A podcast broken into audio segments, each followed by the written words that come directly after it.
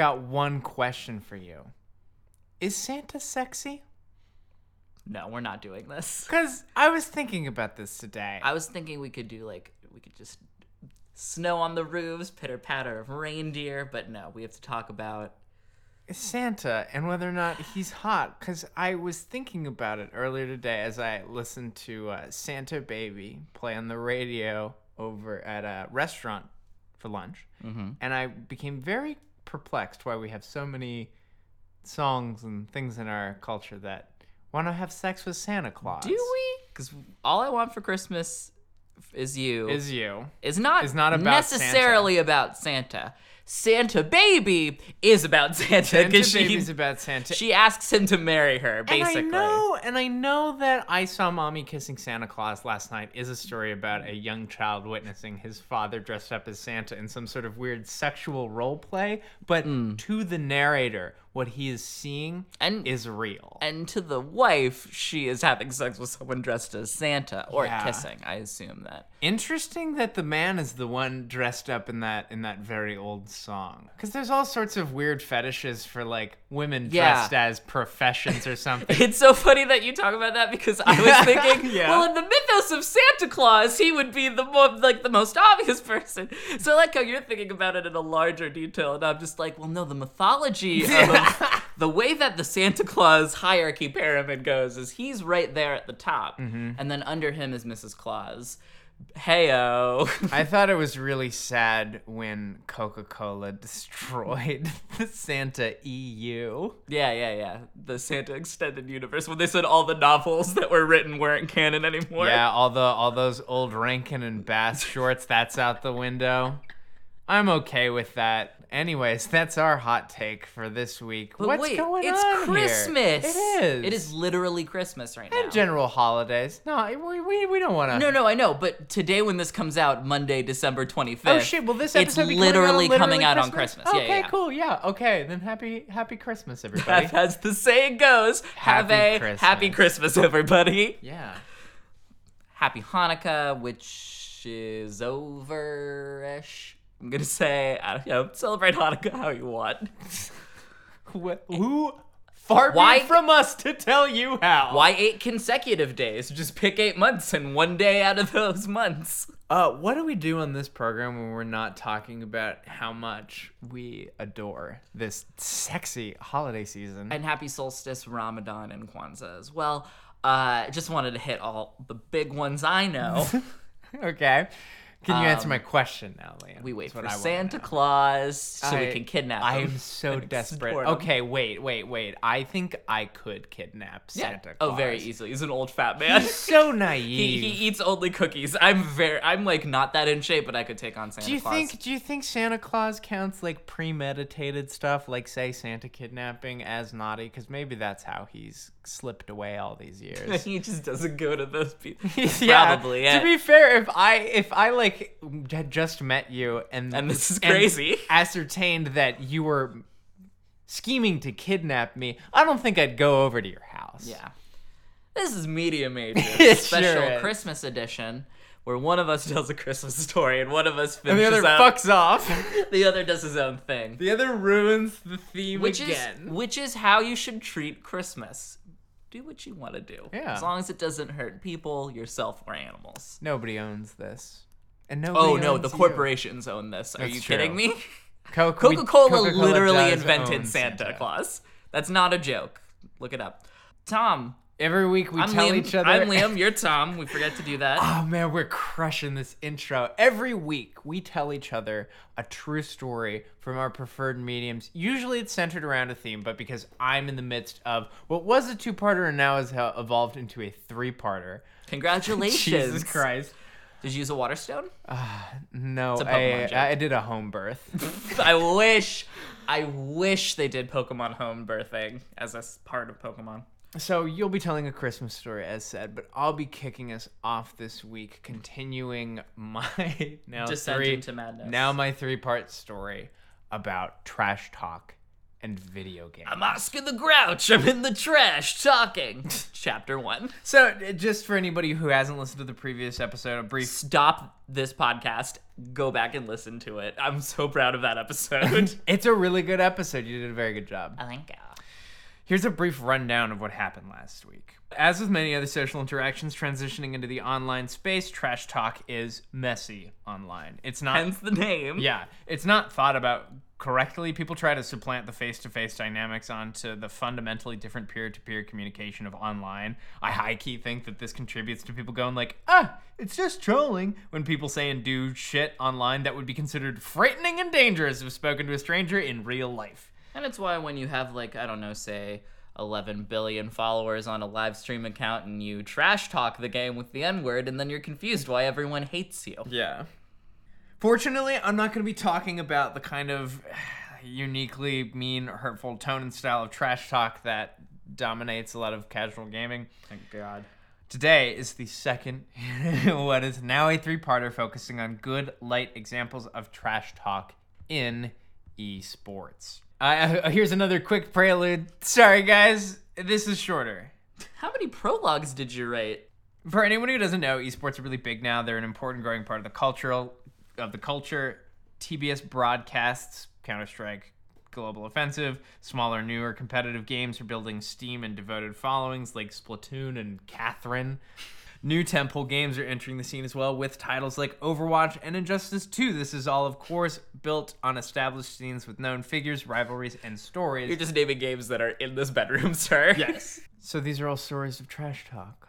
These are these are just like light fun ones. I figured I'm gonna split the Oh, analysis with like a light Gotcha. fun list. We're not going to talk about all the horrible things people say to each other. Fortunately, no. Number one, nice to feet you. Where's this one gonna go? I guess you'll have to stick The- around to find out. The bottom of a body? StarCraft is a competitive real-time strategy game where the player must use mouse and keyboard to command their troops and lead their alien future space lizards to victory. One of its bigger names is a man called Lim Larva Hung Yu. That's right, Liam. We're gonna get a shitload of handles this episode, and it's gonna be fucking great. Earlier this year, he was playing a match against uh, Luo Legend Xian during the Zotac tournament. Of course. The showboating began early with Larva engaging in what is known as breakdancing. For those not versed in StarCraft, worker units are super important. Devoting their time to taunting instead of working means means that you're forfeiting precious resources that can turn the tide late match. So what he's doing is he's like, I, I can I can beat you without my all my workers. Like fuck this. Right. I'm And gonna handicap myself. and still win. Resources in StarCraft include stars, crafts. That is it. Right? I've literally never played StarCraft before. It sounds There's a hella nerdy. There's a man with a cigar, and he goes, "Well, it's about time." And nerds thought it's about time you showed up, thing in the world. StarCraft. it's me, Detective StarCraft. I'm Um, still searching for my son's killer. I'm Detective Starcraft. I'm in space. I love it. Larva wins the first round and goes quiet during the second. Then, when time comes for round three, he starts to shift a little bit. Ooh, auditory medium. This is fun. He starts to recline. After destroying one of Legend's bases, Larva sends his units to the next one and then pretends to doze off. So this guy's just fully fucking going for it. Like he's sleeping in his gamer chair or Oh pretending yeah, to sleep in his pretending gamer to chair. sleep in his gamer chair in the middle of this insane competitive match. Lovely. Then, at the end of the match, Larva does something weird. Uh oh. In the final moments of the game, when he's all but one, he scoots back and raises his legs. Foot to keyboard. No. Larva's toes tap out the final blows, winning the match. Fucking amazing. I guess you could say he's a regular heel. nice. Thank you. It's hysterical too. He's wearing shorts and stuff, so you see like a lot of upper back thigh. No, I mean it, it's an amazing feat of technicality. As of right now, it is uncertain whether he'll be ever allowed back to the Zotac tournament, and Legend has refused to hear Larva's prompted apology. I think that's bullshit. no, he towed the line between what you can do and what you can't do. Oh boy. Yeah, Dr. Scholl. ankles. I think that's pretty fun trash talk, don't you? Yes. And, no, yeah, like, that's uh no. it's not insulting. it- Like it's not derogatory. Well, here's any- here's my thoughts on it. The in Olympic swimming in the freestyle, you can do any swim you want, any stroke. It's just this is that's the fastest one. The Yeah. like the freestyle. Freestyle. So I mean like you should be allowed to use your feet in gaming things. it's like you shouldn't do that. That's a dumb thing to do. You're right. But like if he's able to win with his toes, like that should not be something now now you're tra- like that's a skill that he developed. Yeah, and he was good. He was like about to win anyway. He like Yeah. literally just does it for like the last couple of hits. Now he's just he's just being he's just being Yeah. what the audiences want. I think that was just really that. fun and creative. It wasn't like making fun of somebody for like being overweight or their gender or something like that. It was just like, hey, I'm gonna use my toes. Number two, give him the chair. At the Super Smash Bros. Melee Major Shine 2017, things weren't looking so hot for Johnny S2J Kim. Mm-hmm. Stuck in the losers bracket, he had to push and fight and struggle to make it to the top, to make it to a match with LG Ice, currently ranked at the 20th best Smash Fox main in the world. Hmm. large ice. Eking out a 3 to 2 victory, S2J was ecstatic. So he's just beat the 20th best Smash Fox main in the world. And that means this is the person who's the 20th best with Star Fox and Super Smash Bros. Melee. Yes. Boy, a lot of caveats to your uh, accomplishment title there.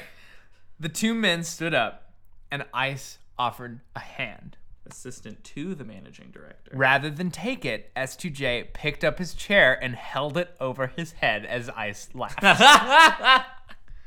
and then something incredible happened. During every single one of his victories for the rest of the tournament, the entire crowd would raise their chairs above their head. So dangerous. I love it. It's so awesome. It's so cool too. love it. Like here's here's part of the reason why this story became a three-parter as I was like working on it earlier today was cuz I kept finding these stories and they're all so cool and fun that like the big one that I had wanted to focus on got pushed back so I had to just give it its own. So he this would happen 5 more times as S2J secured himself a number 3 position in the top 8. Here's a collection of notable one-liners cuz sometimes trash is just trash. No story behind it. After a decisive victory in the 2015 Dota 2 Asia Championships, 15 year old sportsman Syed Sumail was asked how he'd feel if the game's next Storm Spirit hero, the type of hero he secured victory with, mm-hmm. was named Sumail after him. He replied, I'd be happy. I think I deserve it. Be your own legend. In 2013, two players named Ryu and Faker go head to head in what is considered to be an incredibly important moment for Korean esports talent and esports itself, playing League of Legends. Hmm. Faker goes down in the history books as the winner, and that is seemingly that until three years later in 2016 when Faker is fighting a new contender this time, Song Fly Youngjun. On his impending match against one of esports' greatest talents, Fly had this to say I want to defeat Faker for Ryu, who is still dying to this day. What? Fucking What the vicious. fuck?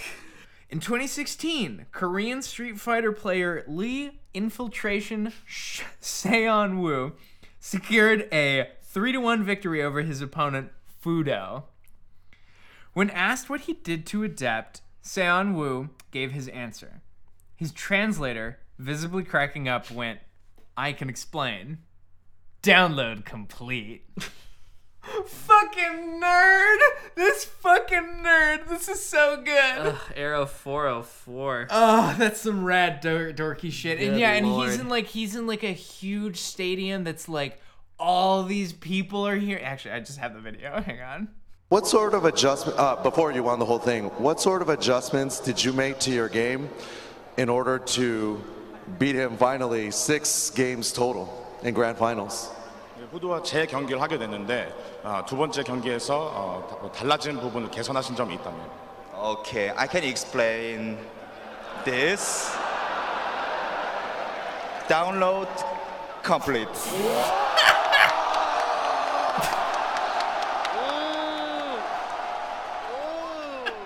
Oh, and I love this dude's suit. Oh yeah, the like polka dot. I'm in love with the suit. All right. When one final one-liner. The North American scene had struggled to compete with Europe in Counter-Strike, causing a bit of a complex about it. However, in 2006, the American team Team 3D managed to beat out their Swedish foes, Ninjas in Pajamas. Amazing name. Amazing name. Overjoyed at their victory, Team 3D member Griffin Shaguar yeah. Benger shouted the following. Oh, and there it is. Team 3 with the final frag, making the score 3 What up now, Swedes? Woo! All you together. How What much- did he say? What up now, Swedes? Ah. Woo! I said, what a mouse spring. Woo!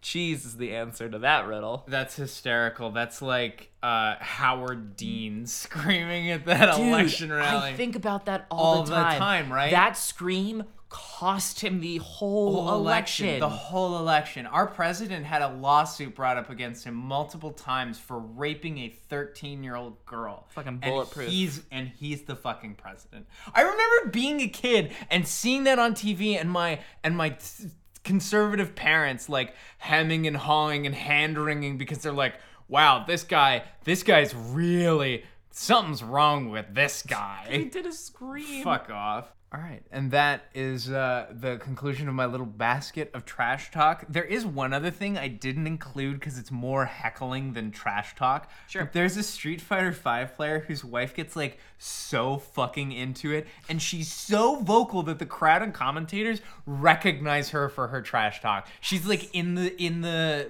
like seating area, just screaming about how the other guys, "You suck! Who the fuck? Who the fuck do you think you are?" It's it's so good. Uh, That sounds honestly incredible. Her name is Joy Redmond. Google her, please. This is the end of my toe dip into esports trash talk. Hopefully, now everybody's a little more familiar with the culture, the scene, and the way figures within it express themselves. That's another reason that this is a three parter, is because uh, next week I'm going to be covering a feud between Street Fighter V esportsmen Kenneth K. Brad Bradley and Joshua Wolfkrone with a K. Oh man. Philpot. His name's Philpot. Hell yeah. Awesome. Philpot, I can't wait to hear about you next time. Yeah, and I think this will get everybody kind of in the mood for this this feud that has a lot more meat on them bones and therefore required its own story. Thanks for being patient with kind of the slapdash structure, everybody. I had to restructure a few things, but I hope it worked out. We're going to take a quick break here about something from the network, and then when we get back, it's time for the Christmas portion of the Christmas episode. Hello, listener. Do you like a scare, a jump, a fright? How about Maine? How do you feel about Maine? If any of those words made your heart skip a beat, then I've got a podcast for you. King Me is a monthly Stephen King podcast where I, Tom Lockney, and a guest watch through a theatrical adaptation of a work by everyone's favorite Northeastern author and talk about it with a little help from the source material. So, if you're feeling particularly brave, join me on my descent into terror on the Major Casts Network or wherever you find podcasts. And we're back. Do you hear that low jingling of bells in the air? The snow? The wreaths? Whoa, Tom? Santa, you're here. No. Oh, you're just as sexy as I thought you were gonna be. Get your pervertedness out of my Christmas. Tom, I don't know if you know this, but today is Christmas. It is. It is. Merry. Merry world. That's right. Once a year on December 25th, the world puts away its troubles uh, to celebrate the birth of crass commercialism under the guise of misappropriating pagan harvest rituals for a Jew born in the Middle East. It's the best. That's the most Liam opening there's ever been. yes, sir. And I love it. I love every second of Me it. too. I love the crass commercialism of it. I love our stupid, dumb Judeo Christmas country. I love I love watching dumb movies with people. I, oh man, you know my favorite part about the holiday season is What's that? is pretending for the sake of your family and friends that Love Actually isn't complete dog shit. It is dog shit though. Christmas movies is an entire genre of its own. It almost exists outside of genre because of how malleable, malleable it is. What do you you like kids and family Christmas movies? Too many to count. You like horror movies? There's Christmas horror movies. Krampus. You like action movies? There's Christmas action movies. Like a ton, not Yeah. just Die Hard. Like there are more Christmassy ones than Die Hard. And they're all written by Shane Black. He's Pretty much. every single one. Do you like adult comedies? There are Christmas adult comedies. There is no shortage. Hell, there is even a recent trend of religious family films. Uh, that, and they're not going to say no to Christmas? Are you kidding? That's Yeah. their fucking Super Bowl. And what's weird about that is like filmmaking is really accessible right now, uh, more than it's ever been. You can make a decent looking movie with just the right small investments and gumption, and religious groups have those in spades. Look at the company Pure Flix behind God's Not Dead and other Christian friendly films. Yeah.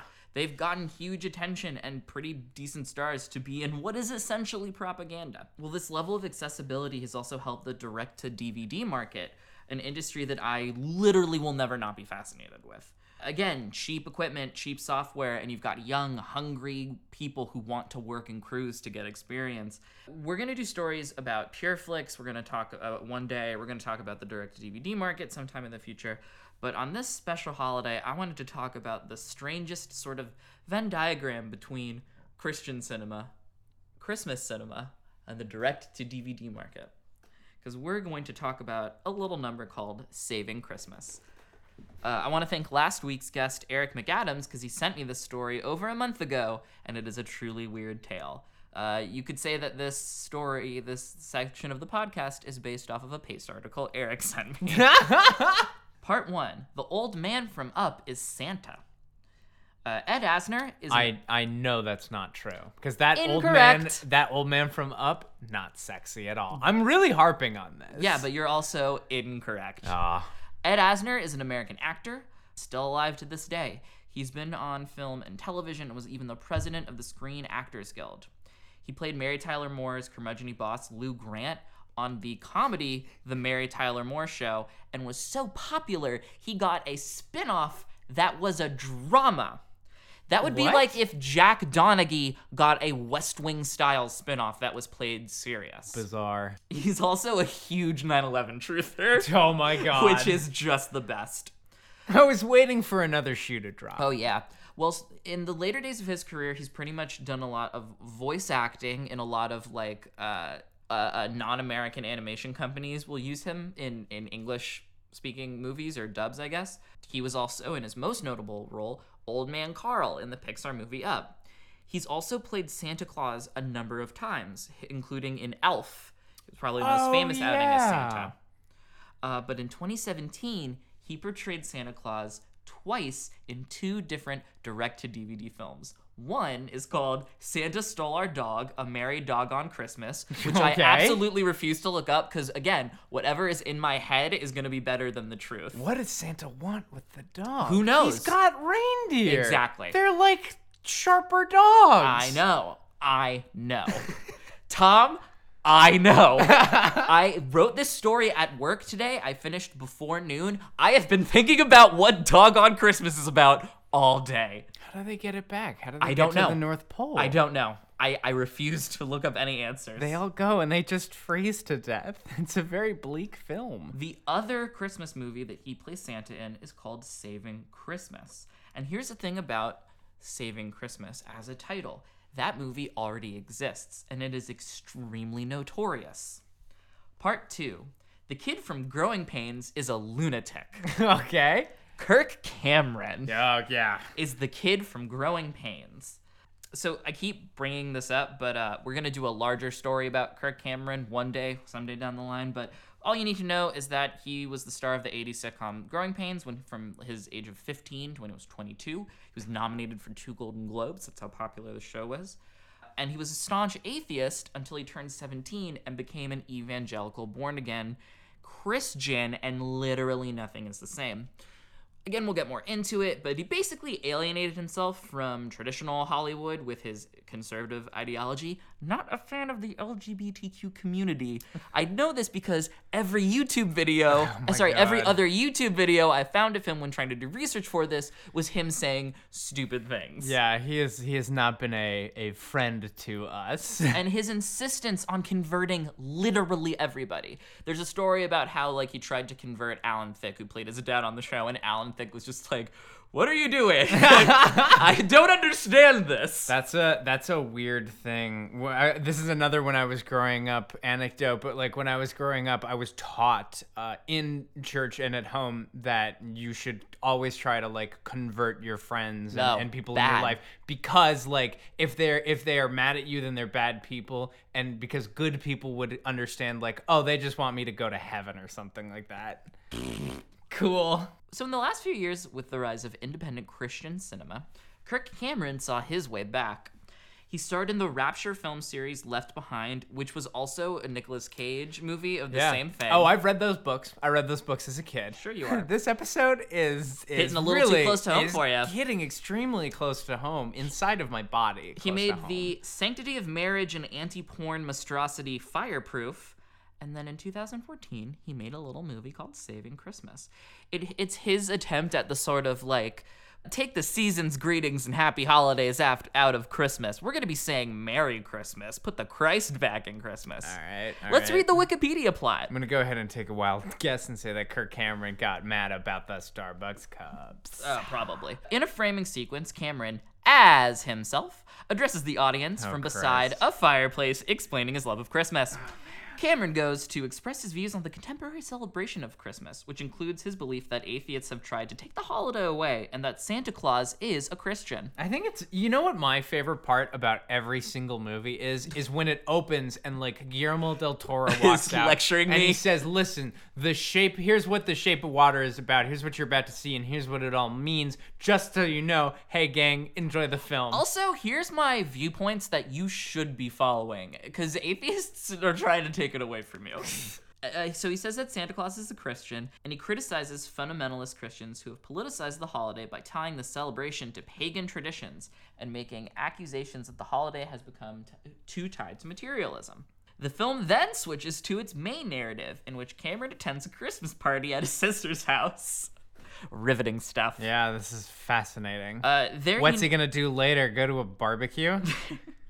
wow, these this chicken's so dry. I'm Kirk Cameron and I'm white. Here's what my barbecue looks like: is I put a piece of chicken on a grill for like 40 minutes until it's dry as a fucking bone, no seasoning, and then I unhinge my jaw and swallow it whole. He then notices that his brother in law, Christian, isn't celebrating like the other guests. Christian is played by the co writer and director of this movie. He might actually be Kirk Cameron's real life brother in law. I tried to do research on it, was not able to verify. What? Yeah, the internet is weird. So basically, Christian is like, Kirk, they've stolen Christmas away from us, the true Christians. Then Cameron is like, ah, they haven't, and he tells Christian that he is wrong. He recites the story of the Nativity. And then meanwhile, two guests of the party discuss conspiracy theories, and then Cameron's like, shame on you. Wow, he's really breaking new ground with how somebody, you know, tells a story. You ready for this one? No. He says that all of the Christmas stuff we celebrate can all be traced back to the Bible and God. The Christmas tree. Well, God created trees. End of argument. He also says that since God created trees, we can look at a Christmas tree to represent a Christian cross. You know, the, the the like centipede crosses that Christians were known for. So every time you see a Christmas tree, think of it as another way to see a cross. Okay, weird. I love thinking. I love thinking about medieval torture devices constantly in my day to day. Hey, can we talk about? I know, I know that religious iconography is a thing, and I'm really not trying to like step on anybody's religion. I don't have any problem if you are Christian, despite my experience as a child. It is a little, it is a little weird, isn't it, that the religious symbol is the torture device of the cross, where men, Yeah. were, their the legs thing, were broken and they starved to death on. and then it was and you, you, you, if you if you light one on fire, it means a very specific message. Yeah. So, uh, Cameron then just argues uh, historically about the holiday, including its date and the role of the three wise men. Like there's no actual proof that Jesus was born in December, and Kirk Cameron is like, no, the Bible. So there you go. All right. Cameron ties the nativity directly to the crucifixion, saying that baby Jesus' swall- uh, swaddling cloth was a foreshadowing of his burial shroud. and that his gifts of frankincense and myrrh were used to treat dead bodies in the form of primitive embalming. He even encourages What? Christians, In I don't the know. Fuck. He even encourages Christian and the audience to place nutcrackers around the nativity sets to represent Herod's soldiers during the massacre of the innocents. Kirk Cameron is a D&D nerd. You can, he he's just making stuff up. Like you can't just make stuff up. He also then talks about the story of Saint Nicholas, who basically I watched the video for this one. He basically says that um, see, there were a bunch of Christians that were like, Jesus was not real, and we're gonna get rid of him. And then Saint Nicholas was like, No. How are they gonna get rid of They're just Jesus? gonna write it a out person they in the thought was not rewrites. real? Yeah, like what? What's the dramatic tension there that they're gonna erase a line in a book? My theory is that they were like, listen, the Jesus part is really distracting. We want to just write it as like He's a book of so things. hot. a- we just want it as like a book of rules to live your life by. And then people were like, but then I can't persecute others in the, in the name of some white dude. With all this knowledge, Christian joyously declares, Santa is the man. he sure is. So ecstatic at finding the Christ in Christmas, Christian, as a gift to his wife, organizes a hip hop dance to symbolize his love for Christmas. And then everyone who was in the movie breakdances to a hip hop theme, uh, a hip hop remix of Angels We Have Heard on High. I watched that sequence. We can watch it later. I was gonna show you some of the trailers for this and stuff, but I don't think it's worth it. I don't think it's necessary. I don't want to see the trailers for this movie. I don't want to hear his voice or see his face. Oh, so their argument for presents is that when you lay them down in front of the tree, it symbolizes the skyline of the New Jerusalem. What the fuck? Part 3. The director of the Blink 182 music video Damn It is also a raging lunatic. The film this film, Saving Christmas, is directed, co-written, and co-starring Kirk's might-be brother-in-law, Darren Doane, who's directed music videos for the following artists. Blink 182, Jason Mraz, the Zac Brown Band, Uncle Kracker, Ginuwine, Jimmy Eat World, and Buckcherry. Wow. He now makes ultra right wing documentaries about free speech, titled The Free Speech Apocalypse or Stonewall, because, I don't know, What? Uh, like off the Stonewall right? I guess. He interviews right wing racist nutjob Doug Wilson and makes and allows. Doug Wilson to defend himself. You Oh literally God. can't make this shit up. Part 4. The kid from Growing Pains is not only a huge lunatic, but has a huge ego and it's dumb about the internet. Yeah. Saving Christmas debuted on 410 screens on November 14th, 2014. If you ask me, that's 425 screens too many.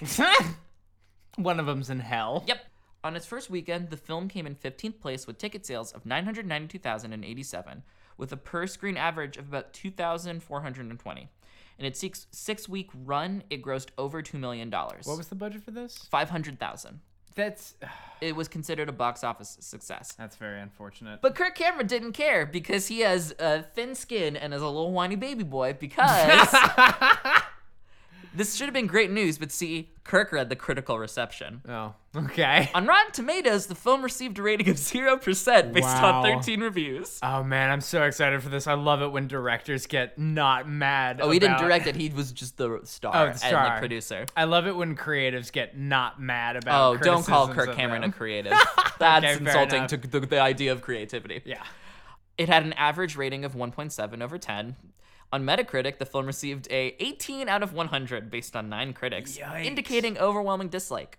New York Times film critic Ben Kenigsberg said that Cameron's acting sounds so forced you half expect the camera to pull back to reveal hostage takers. Billings Gazette named it the worst Christmas movie of all time, and Will Nicol of Digital Trends included it on his list of the 10 worst movies ever made. Ever. I love it when movie critics get mean. Christy Lemire picked Saving Christmas as the worst film she's ever had to review. In the I believe her. in the Christian Post, an evangelical Christian newspaper, this movie made us uncomfortable and we're evangelical Christians. That's hysterical. So what do you do when you're Kirk Cameron? Well, you turn to the internet on his Facebook. Help me storm the gates of Rotten Tomatoes. All of you who love Saving Christmas, go rate it at Rotten Tomatoes right now and send a message to all the critics that we decide This what movies we want our families to see. This dumb motherfucker has no idea how Rotten Tomatoes works. He accompanied with this picture. Oh, you want to describe this for the folks at home? What a fucking twerp. He he's he's holding two tomatoes, and one of them says Fresh. fresh, or one of them says fresh, and the other one says rating. Yeah. And he has like a weird grin, and somebody else has clearly taken the photo for him. I, I I hope to God they're safe and okay right now, and far away from him. It's sort of like his version of the love hate knuckle tattoos, the fresh ratings tomato tattoos. While the internet may be a bad place, it might be a scary place.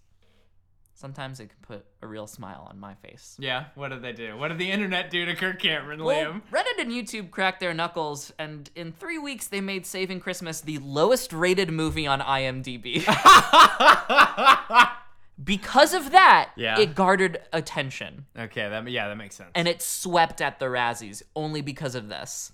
It won Worst Picture, Worst Actor, Worst Screenplay, and the impressive win in Worst Screen Combo for Kirk Cameron and his ego. See, I feel like that's what the Razzies should be used for. eh, Mm-hmm. th- Their powers for good to just like rip rip some chump a new asshole and not make fun of like Halle Berry for having the misfortune to be in a superhero film when nobody knew how to make him. Um, also, Catwoman's not really that bad. It's very silly. Cameron's response was the typical "I'm not playing anymore" response, claiming that like Reddit and atheists bombarded the film because of its viewpoints. When, You can really tell how I'm correct because literally everyone hates me. yeah, when in Kirk reality, Cameron Kirk's a shit. and Max Landis. Part five. Uh, watch Bright coming to Netflix December 22nd. You ever ask yourself, hey, what if Will Smith and an orc?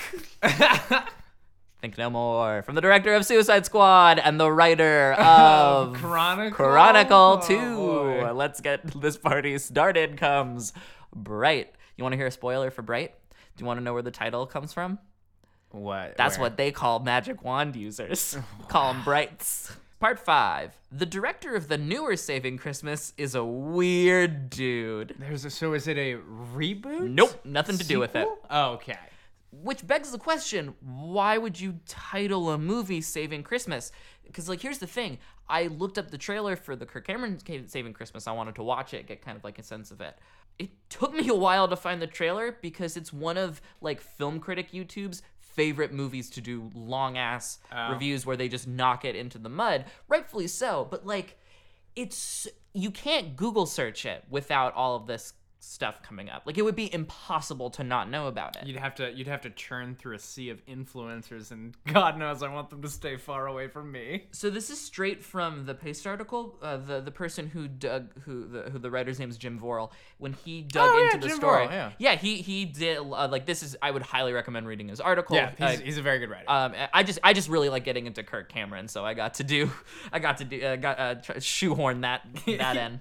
So if you type in "Saving Christmas 2017" into YouTube, the first result is a Minecraft video. Like Fuck off, no. like you can't. That's the thing is you can't not know about the original one. It's impossible. So the movie is about kids trying to find Santa Claus, and when it was being made, mm-hmm. it was known. It was supposed to be called the Santa Files. I know. now, not one no. word, like the X Files, not like Oh. the Santa File, like you, Like me. Yeah. Hmm. Who made this thing, you ask? Well, that would be the writer director Tom DeNucci. He was an actor in movies such as Blood Circus, Incubus, Build of the K, and The Getter. As a director, his most prominent work before Saving Santa Files, The Christmas Story 2, Oh my God. was a film called, I am not making this up, Arlo the Burping Pig. Drake Bell voices a little pig named Arlo. He befriends a little girl, and there's a heist involving a priceless Ming era vase. Typical movie stuff. yeah, normal. Um, so for some reason, Jim Vorel does this deep dive, and he learns that uh, there are these six behind-the-scene YouTube videos of the making of the Santa Files. Incredible. and are we gonna watch them, Liam? We're gonna watch one. Okay. Uh, at the end, we're gonna talk about the six, because they're long and really weird. All right. Uh, you can learn a lot about Tom DeNucci from this. They were made with the help of this comedian named Brad Pierce, and I don't get them. There's one where it's just them reporting from the set that someone on set was walking a dog and someone was cleaning a pair of Chuck Taylor Converses. And that's the end of that video. Weird. How Lynchian. During How the- positively Lynchian. During the introduction of video, Pierce is interrupted mid sentence by a loud car horn, which causes him to stop and look around, but then they just keep doing whatever they're doing anyway. No need for a second take. oh my god. Because the kids in the movie are like conspiracy theorists about Santa, they interview the cast and crew about ghosts, UFOs, and Bigfoot. And uh, when asked about UFOs, ghosts, and Bigfoot, a half awake, regretful looking Ed Asner claims, I would leave my body when I was a kid. what? I don't know, man. Uh, DeNucci's obsessed with pro wrestlers. He interviews different casts about their favorite pro wrestlers, including Tommy Dreamer, who is a professional wrestler. But in the interview, Danucci never brings up that he's talking to a pro wrestler. He's talking about pro wrestling with a pro wrestler, but never mentions that he's talking to a pro wrestler. One of the actors also gives the creepiest answer to what will your finishing move be when he says, I would choke people to death with my kneecaps. Why do people think it's normal and okay to say these things? I don't know. But um I'm going to read I would like to read the ending of Jim's article cuz I think it's really funny and I think it sums up just this weird deep dive that you can do and I highly recommend doing. Why does this film exist? How can it exist in a world where Kirk Cameron saving Christmas is widely acknowledged? What kind of trauma is happening in the life of Ed Asner when an 87 year old seven time Emmy winner, oh, I forgot to say, he is the record number for Emmys won by a male television actor. Amazing. Um, Ah, what a good what a good little story soup you've made here, Liam. Why did he do this movie and a movie about Santa stealing dogs? I'm paraphrasing a little bit. I'm afraid I don't have the answers to any of these questions. With that said, you'll probably want to hurry and watch these movies before Kirk Cameron's lawsuit against it is finalized. Um, I'll leave you with a final YouTube video that, as of this morning, as of November 15, 2017, had like three views. It's Tommy DeNucci and the comedian, and they're talking about sleep. So we're gonna quickly watch that video. It's so early in the morning for me. Yeah, you know, I get up early and I love it. You know, I, I don't sleep a lot, and uh, That's why you're successful. That's my. no, you can't sleep, man. Sleeping's such a waste of time. But it's like, what are you just laying there? Yeah, you're just What are you you're doing? basically What practicing are you doing? dying. Yeah. What are you doing in there? Yeah. If you're sick, sleep. I guess. I guess if you're gonna be a pansy if about you're it. sick, End of the video. That's so weird. They were just there was no context for that. They were just sitting if you'd shown that to me without telling me any of this, I would have had no idea what's going on. First of all, because I don't know who either of these two people are, but also just because like what why am I watching this? Behind the scenes, why are they talking about this? Does this have anything to do with the movie? That's so strange. People talk a lot about the auteur theory in film, and I think that Oh, theory man. is really stupid because even the like closest people that two auteurs had like huge film crews. But DeNucci, I don't know, man. I think he gets it. Yeah. Also, I see it. I see what you're talking about. uh, Kirk Cameron can you eat my ass. Happy holidays, everybody. fuck you, Kirk Cameron. From from all the gay community, go fuck yourself. Uh, and that's my story, the little Christmas story that could. Hell yeah, dude. Good story, fun story. So weird. So sometimes we talk about bummer stuff, but today we just talked about weirdness. And sometimes we like to balance that out with a little trip down to Self Care Corner. We sure do. Or we just talk about a nice, fun thing that happened in our lives and in our weeks. If you'd like your self care corner read on the air, you can email us at mediamajorspodcast at gmail.com. Sometimes it's nice to just have a nice thing about your life said out loud. Mm-hmm. Uh, my self care corner, speaking of white men who are overly celebrated, last night I watched a film written by Damien Chazelle. It's the best thing he's ever made. It's called Grand Piano, and it stars Elijah Wood, and it's about a like disgraced former grand pianist getting on a stage. You laughed at pianists. I did. Come on, man. And all of a sudden he notices, oh my god, that's the red dot from a sniper rifle on my hand. And then what inf- unfolds is the most ridiculous, self serious, like, I don't know if y'all have noticed this. This was pointed out to me uh, by Maddie. Damien Chazelle thinks that music is the most important thing in the entire world Oh, yeah. and thinks that it contains the totality of the human experience and to see it applied so ridiculously with this pulp scenario it's a really enjoyable watch i had a great time watching it it was very fun I like Whiplash a lot. La La Land is a piece of shit, but Whiplash is great. Um,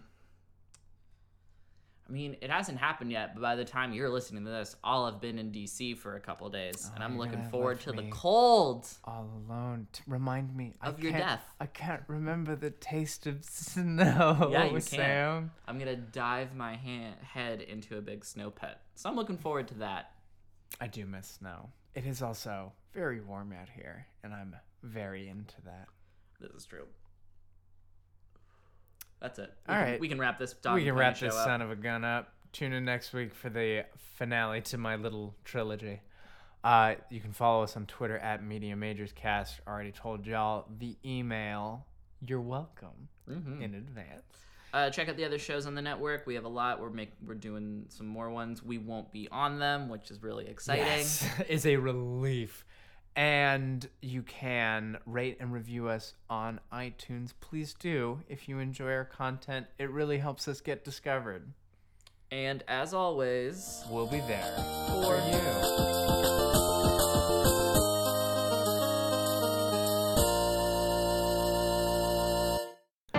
Thanks for listening to the Major Casts Network. Stay fun, stay nasty, and stay major.